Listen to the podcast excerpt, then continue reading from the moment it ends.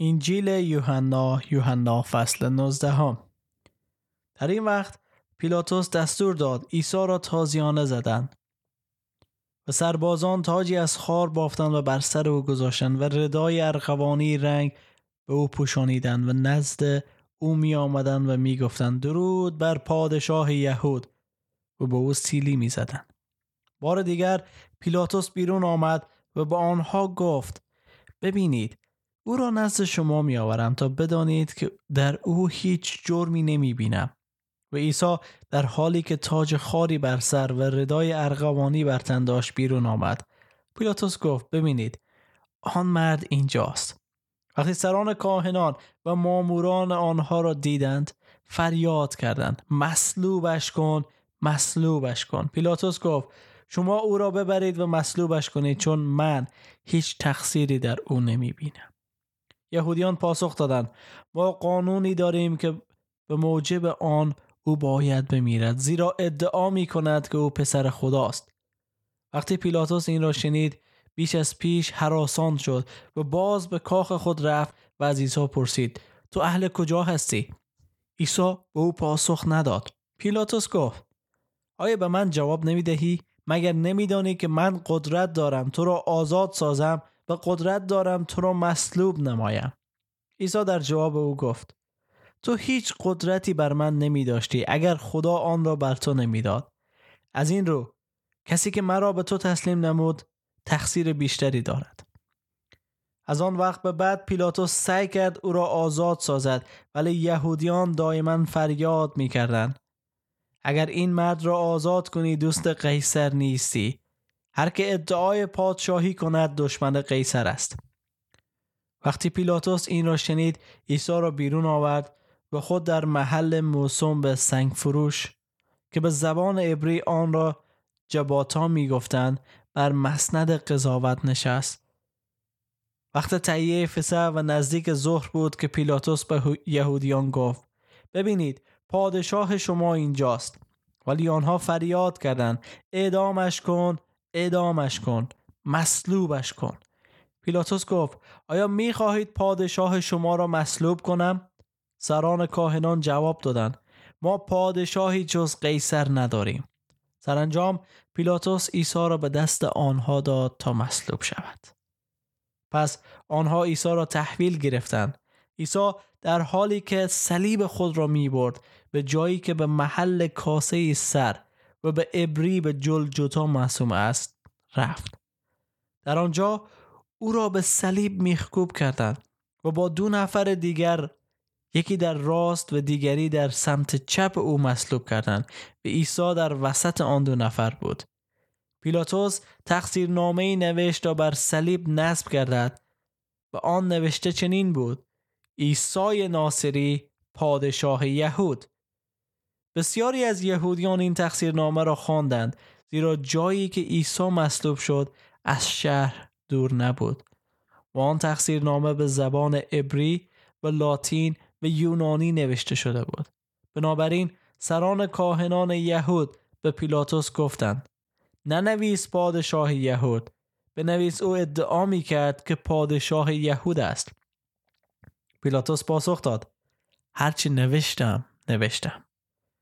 پس از اینکه سربازان عیسی را به صلیب میخکوب کردند لباسهای او را برداشتند و چهار قسمت کردند و هر یک از سربازان یک قسمت از آن را برداشت ولی پیراهن او که درز نداشت و از بالا تا پایین یک پارچه بافته شده بود باقی ماند.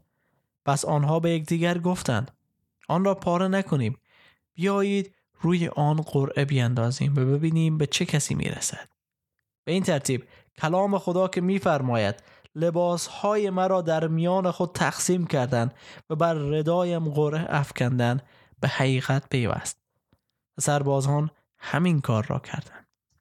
نزدیک صلیبی که عیسی به آن میخکوب شده بود مادر عیسی به اتفاق خواهرش مریم زن کلاپاس و مریم مجدلیه ایستاده بودند.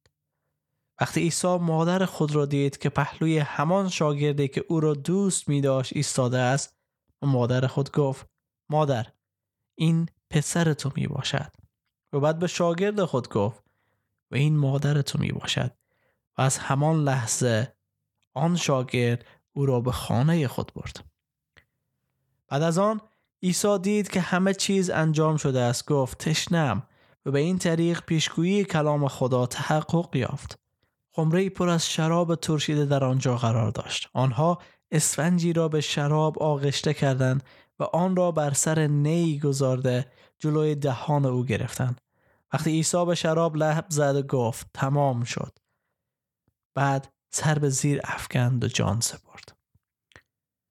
چون جمعه با روز تهیه فسح مصادف بود و یهودیان نمی‌خواستند اجساد مصلوب شدگان در آن سبت بزرگ بر روی صلیب بماند. از پیلاتوس درخواست کردند که ساق پای آن را بشکند و آنها را از صلیب پایین بیاورد. پس سربازان جلو آمدند و ساق پای آن دو نفری را که با عیسی مصلوب شده بود شکستند. اما وقتی نزد عیسی آمدند دیدند که او مرده است و از این رو ساقهای او را نشکستند. اما یکی از سربازان نیزهی به پهلوی او فرو کرد و خون و آب از بدنش جاری شد. کسی که خود شاهد این وقایع بود این را می‌گوید و شهادت او راست است. او حقیقت را می‌گوید تا شما نیز ایمان آورید. چنین شد تا پیشگویی کتاب مقدس که میفرماید هیچ یک از استخوانهای شکسته نخواهد شد تحقق یابد. و در جای دیگر میفرماید آنها به کسی که نیزه زده اند نگاه خواهند کرد. بعد از آن یوسف رامعی که به علت ترس از یهودیان مخفیانه شاگرد عیسی بود نزد پیلاتوس رفت و اجازه خواست که جنازه عیسی را بردارد. پیلاتوس به او اجازه داد. پس آمد و جسد عیسی را برداشت. نیقودیموس یعنی همان کسی که ابتدا شبانه به دیدن عیسی رفته بود. نیز آمد و با خود مخلوطی از مور و چوب عود که در حدود پنجاه کیلو می‌شد آورد.